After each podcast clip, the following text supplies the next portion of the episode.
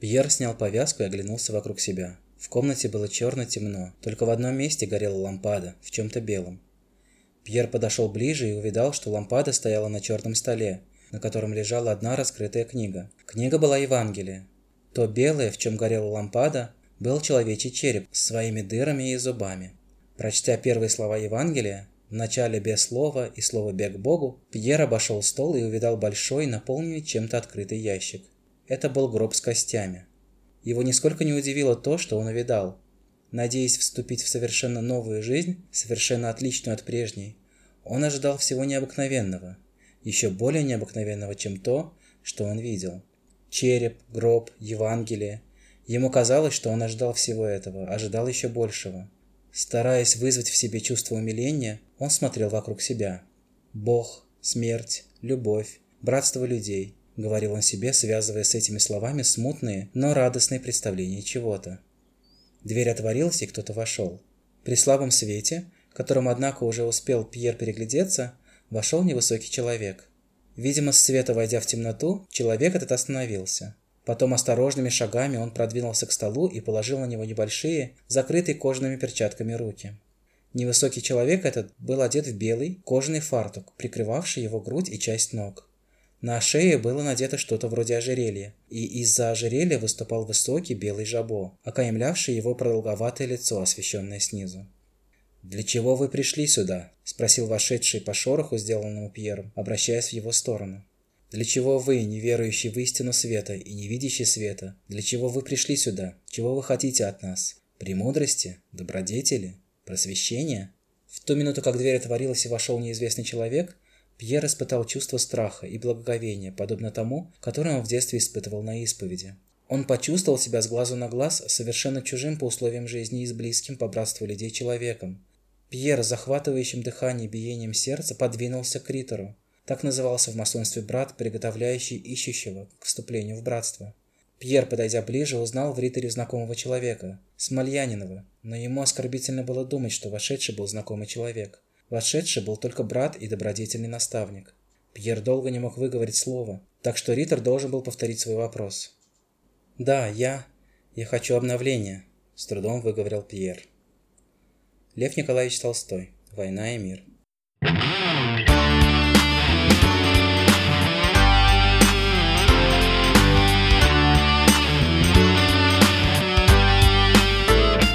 Добрый день, дорогие наши слушатели.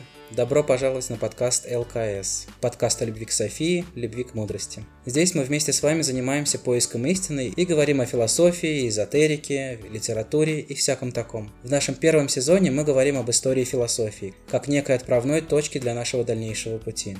Меня зовут Глеб Андреев, и сегодня мы продолжим и завершим наш разговор о философии Платона, говорить о которой на самом деле можно сотни выпусков подряд, поэтому мы будем стараться выделить основу и суть мировоззрения великого философа. В сегодняшнем выпуске речь пойдет о связи философии Платона с оккультизмом и тайными учениями.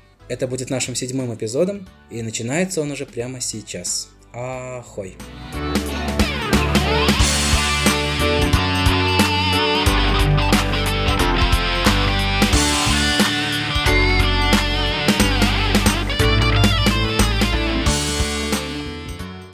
Друзья, с возвращением на ЛКС. Еще одна неделя поисков истины позади, суббота, и время подводить итоги нашим очередным изысканиям. Но прежде чем мы начнем, хочется поздравить всех вас с Днем Победы над гитлеровской Германией во Второй мировой войне. Не так, наверное, важно, празднуете ли вы его 8 или 9 мая, но главное, что все мы помним подвиг того поколения, что хочется верить навсегда отпечатало в человеческой памяти – насколько ужасными и разрушительными могут быть результаты человеческого невежества и заигрывания с теми же оккультными знаниями. Мы с вами не жили в то время и не прошли ту самую ужасную войну, поэтому нам сложно по достоинству оценить весь героизм людей военного поколения. Но мы можем лишь хранить глубочайшее почтение и уважение к тому, что произошло тогда, в середине 20-го столетия. Поэтому предлагаю начать наш сегодняшний рассказ символической минуты молчания в честь всех погибших в той ужасной войне.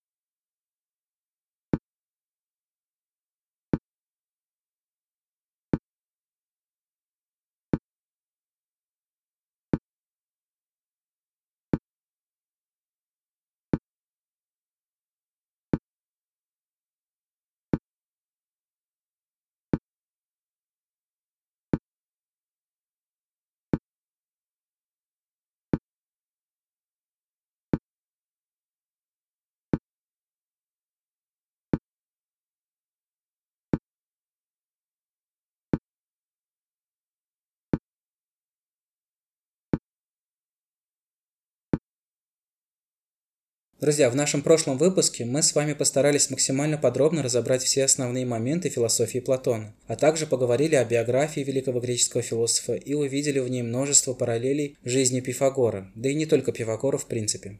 Первый из этой плеяды греческих философов, Фалес Милецкий, о котором мы уже говорили с вами в нашем третьем выпуске, тоже путешествовал в Египет в поисках истины, хоть и был уже в летах, и давалась ему эта поездка тяжело.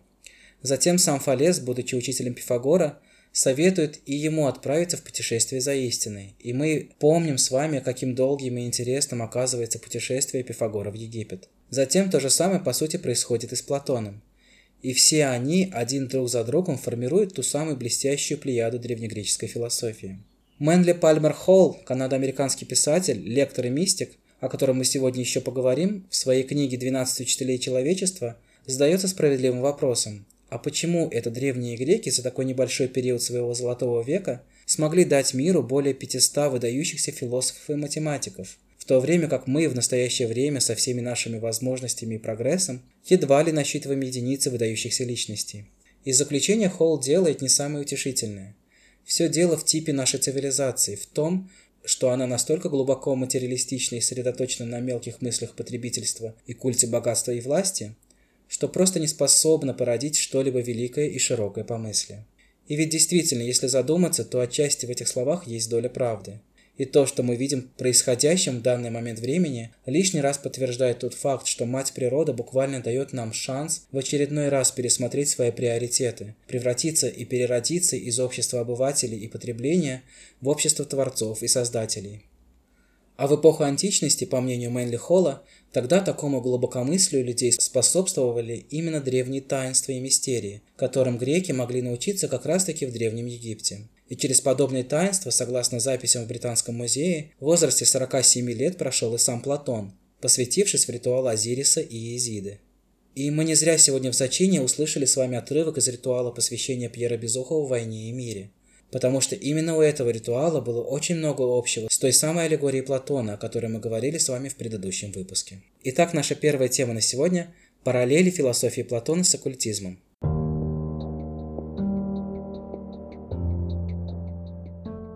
Один из виднейших представителей русского масонства XIX века, Иван Владимирович Лопухин, издал некогда перевод книги немецкого мастера-масона Карла Фридриха фон Кеппера о загадочном египетском тайном обществе Кратере Поа, в которое, согласно некоторым сведениям, якобы были посвящены в свое время и Пифагор, и Платон. Удивительным образом обряд приготовления ко вступлению в ученики включал в себя необходимость некоторое время провести в неком подобии темного грота или подземной пещеры, где кандидат мог бы погрузиться в собственные размышления и при необходимости даже их записать, насколько это было возможно в той темноте. Затем за кандидатом приходил ведущий, который завязывал кандидату глаза и уводил в зал для посвящения. Все это удивительным образом напоминает обряд инициации в масонство и не меньше перекликается с символизмом платоновской аллегории пещеры. Помните, да, в чем была ее суть? Человек находится в темнице собственного ума, скованный цепями своих представлений таким образом, что не способен отличить тени от самих настоящих объектов. А выйдя он наружу к солнечному свету истины, то у него вообще случатся когнитивный диссонанс и слепота. Ну, как-то так, если вкратце. В древности все такого рода мистерии и ритуалы были призваны обучить человека циклам жизни и смерти, наделить его тремя основными добродетелями – мудростью, храбростью и умеренностью. Помните, Платон тоже говорил нам о трех частях души человека. И к этим качествам сдержанности, силы духа и благоразумия масоны от себя добавили еще и четвертое качество – справедливость, которой у Платона также посвящено очень много размышлений в самом начале того же диалога государства. Величие Платона было и в том, что он ввел концепцию абстрактного мышления.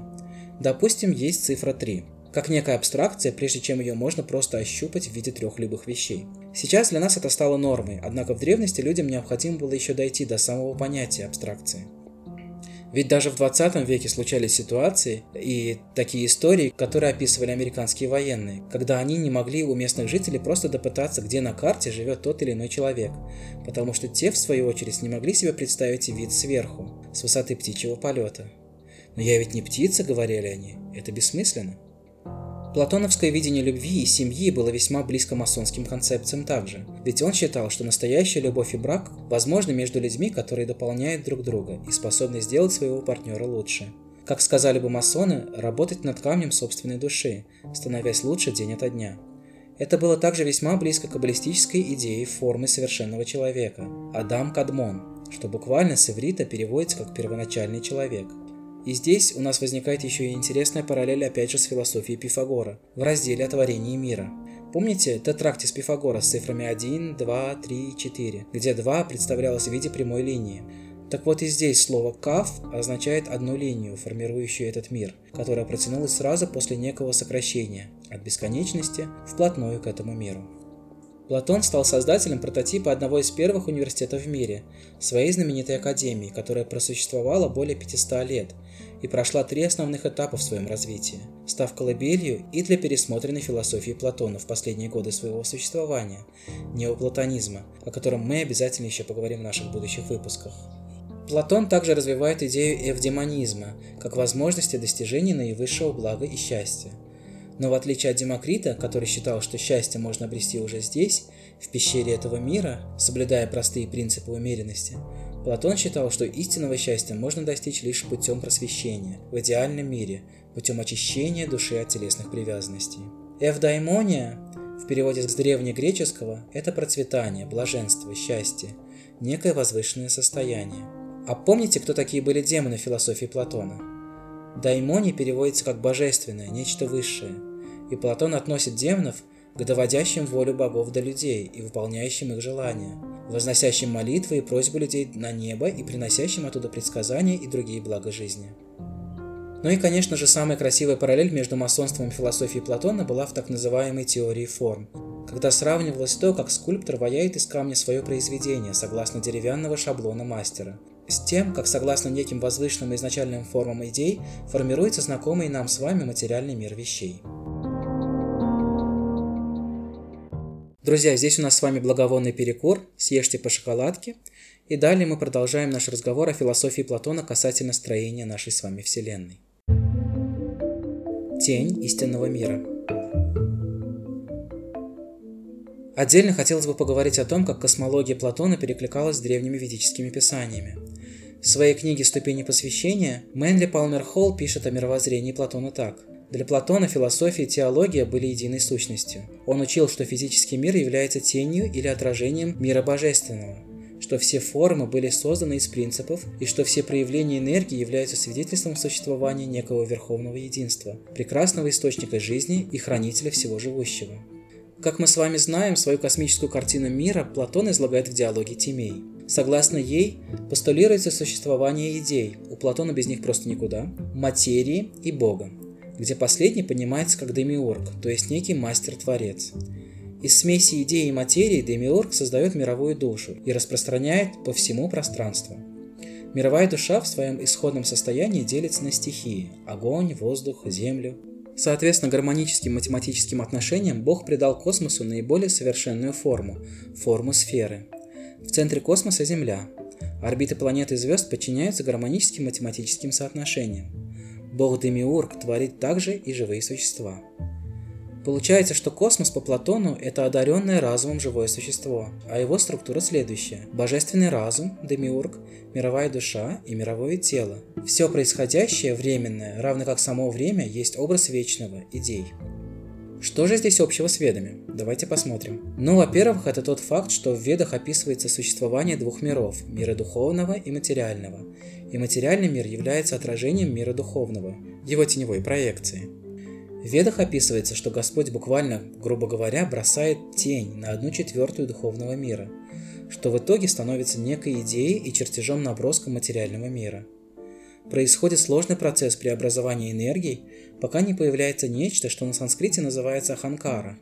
И вот здесь интересный момент. Трудно сказать, как именно возникает эта самая ахамкара, кто-то считает, что мифологически ею наделяются все души, входящие в материальный мир Господом Шивой, как некий такой скафандр для души. Но сам термин на санскрите означает «наше эго» и представление о нашем собственном «я». То есть это некое самосознание, согласно Чандогья Упанишаде, которым душа пронизывает все вокруг и благодаря чему начинает отождествлять себя с этой материальной вселенной вещей. Так вот, именно в этой ахамкаре свет духовной энергии отражается, может быть даже и преломляется, кто его знает, у кого там какая ахамкара. и, отразившись, собственно, и формирует знакомый нам с вами материальный мир. Это если очень обобщенно говорить о ведическом строении Вселенной, не вдаваясь глубоко в детали. Но как же красиво и похоже это соотносится с философией и представлениями об устройстве Вселенной Платона, описанного им в диалоге Тимей.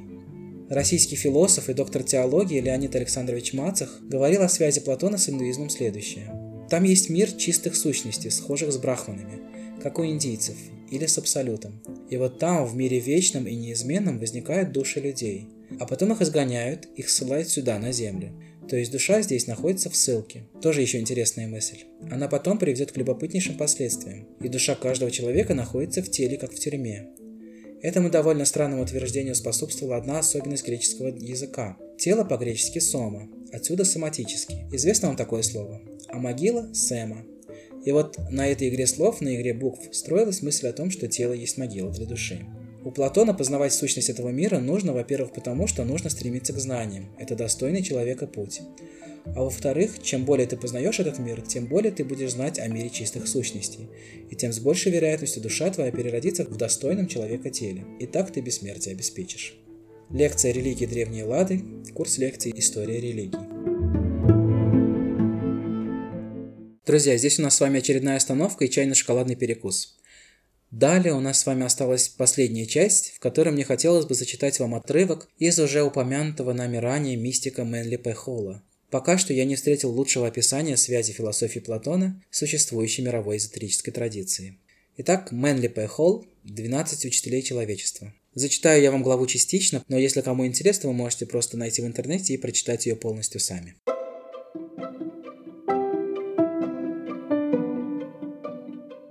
Платон черпал вдохновляющие философские идеи в самых разных источниках. Знание приходило к нему не как откровение, а путем раскрытия в нем самом способности рассуждать.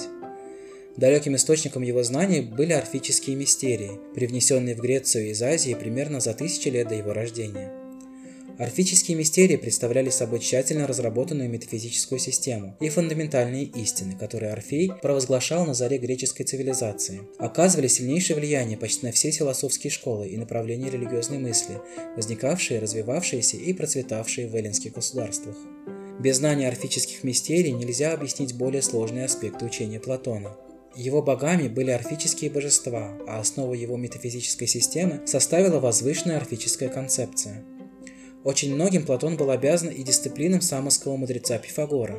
Этот выдающийся философ умер больше, чем за сто лет до рождения Платона, но фрагменты его философии были спасены из руин его школы, и Платон прилежно изучал эти отрывки, и пифагорейские знания стали его собственными знаниями. Говорили, что хотя эти двое людей никогда не встречались, Платона по праву можно считать учеником Пифагора – очень многое он заимствовал из математической и нумерологической философии Пифагора, относя числа к божественным первоосновам и признавая божество верховным геометром. Неизмеримо многое дал Платону Сократ, особенно в области логики и этики. Великий афинский простолюдин обладал практическим умом и многое сделал для сохранения уравновешенности ума Платона. В наше время трудно сказать, какое место сам Платон и его философия занимают в сократовских диалогах, потому что нет иных записей учений Сократа, кроме как в изложении Платона. Не находя себе покоя, пока все знания не стали его епархией, Платон много странствовал, общаясь с некоторыми наиболее выдающимися учеными своего времени. Правда, он совершил не так много путешествий, как Пифагор, но работа его ума была более понятной. Ни один человек не сделал большего для культурного просвещения расы. Философию Платона можно считать сводом всего лучшего и благороднейшего, что было в греческой мысли, но нельзя воспринимать как простую компиляцию. Повсюду в его произведениях очевидно присутствие выдающегося ума – осмысливающего, усваивающего и систематизирующего, так что все идеи становятся частью одной идеи, и все знания – частью одной величественной совокупности знаний. Платон был всеохватывающим мыслителем, являясь собой превосходнейший образец ума, когда-либо порожденного этой расой. Он синтезировал искусство, науки, философии и религии, объединяя их и формируя из их конгломерата философию жизни просвещенного человека. Те, кто приходили ему на смену в академии, не могли сравниться с ним ни по силе, ни по проницательности. Платон не признавал никакого принципа зла. То, что кажется злом, является всего лишь формой истины, которую мы не можем понять, единственной деталью, которую мы не смогли вставить в общий план из-за несовершенства собственного понимания. Истина, будучи не механической, а живой, является духовным началом, которое оживляет все живые создания. Таким образом, истина присутствует во всем. Открыть истину во Вселенной и истину в самом себе – вот задача тех, кто желает быть мудрым. Вселенная есть проявление истины. Истина, раскрываясь, заставляет появляться из своей собственной сути относительные истины в отличие от их источника – абсолютной истины. Относительные истины – это боги, поддерживатели мира. От них происходит облеченная в определенную форму Вселенная, поддерживаемая относительной истиной.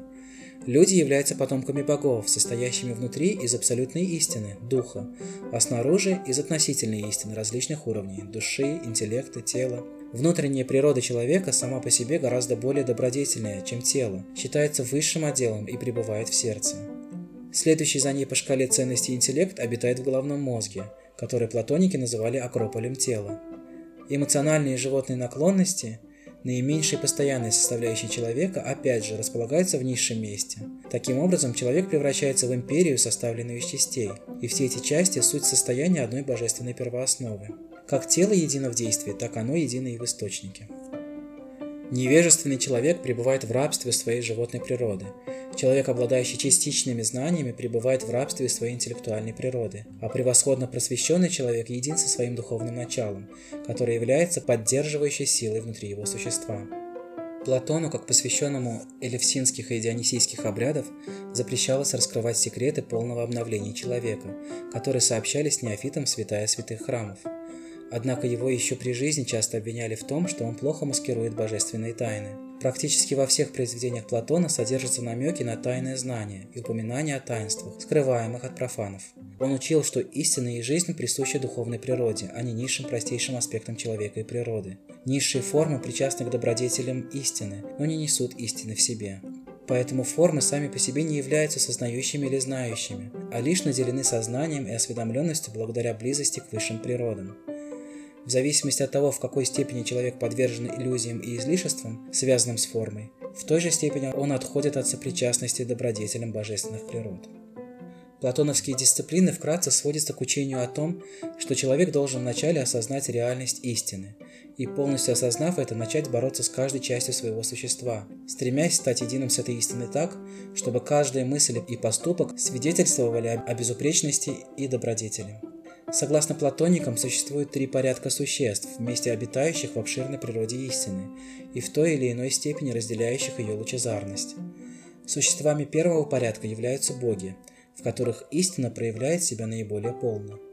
Ко второму порядку принадлежат герои, просвещенные люди, которые, возносившись над обычными людьми, стали расой полубогов, еще не божественной, но уже и не смертной.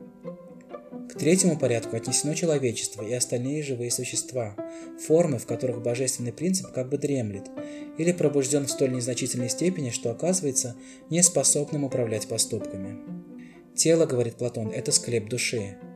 Всех живых созданий, в ком высшая природа пребывает в рабской зависимости от телесных влечений, правильнее было бы назвать мертвыми, поскольку внутри них мертва истина, не нашедшая способа проявиться.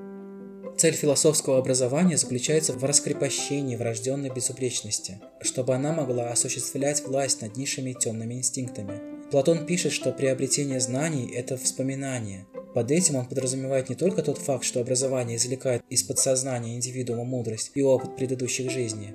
Он также имеет в виду, что благодаря образованию высвобождается память собственного «я», Интеллект вновь открывает для себя божественное происхождение, и к человеку приходит понимание собственного происхождения, цели и судьбы. По мнению Платона, путь к философии лежит через образование и культуру. Занимаясь науками, человек совершенствует разум, а изучая искусство, он облагораживает страсти. Сократ по профессии был скульптором, и его искусство оказывало влияние на его философию. Он учил Платона, что мудрец вырезает свою судьбу, совершенствуя себя, подобно тому, как резчик по камню доводит статую до совершенства. Просвещаясь, человек состругивает в себя все, что есть в нем грубого, и путем очищения от всего лишнего, основанного на просвещенности, в итоге обнаруживает совершенный образ, сокрытый в беспорядочной и несовершенной массе диких инстинктов и эмоций. Именно Платону принадлежит идея, что чем больше мы познаем окружающий мир, тем больше мы познаем себя. Более глубокое знание расширяет перспективы и наделяет более правильным восприятием вещей. Следовательно, приходя к пониманию, что такое Вселенная, мы начинаем относиться к ней с должным почтением. Невежественный человек не способен отдавать заслуженную дань уважения богам, поскольку он их не понимает. Только мудрец в состоянии распознать и по достоинству оценить мудрость, и только достигшее совершенства достойно приобщиться к величию истины. Дорогие слушатели, сегодня у нас с вами получился очень насыщенный такой и плотный, я бы даже сказал, победный выпуск подкаста, учитывая то, что сегодня такой праздник. Поэтому синопсиса не будет, потому как я думаю, что каждый из вас смог уже сам вполне подробно разобраться в учении Платона. И дальше у нас с вами осталась только рубрика «Пофилософствуйте на это». Друзья, такой вопрос. Смотрите, мы с вами только что узнали о том, что Платон делил мироздание на три уровня существования. Измерение богов, измерение героев и мудрецов, ну и, наконец, измерение людей и других сущностей. В ведической космологии речь также идет о трех состояниях сна или бодрствования, как схожих измерениях, в которых пребывают все живые существа. Попробуйте сами найти и узнать, как они назывались а свои ответы присылайте нам в комментариях или на электронную почту по адресу brotherandcrafts.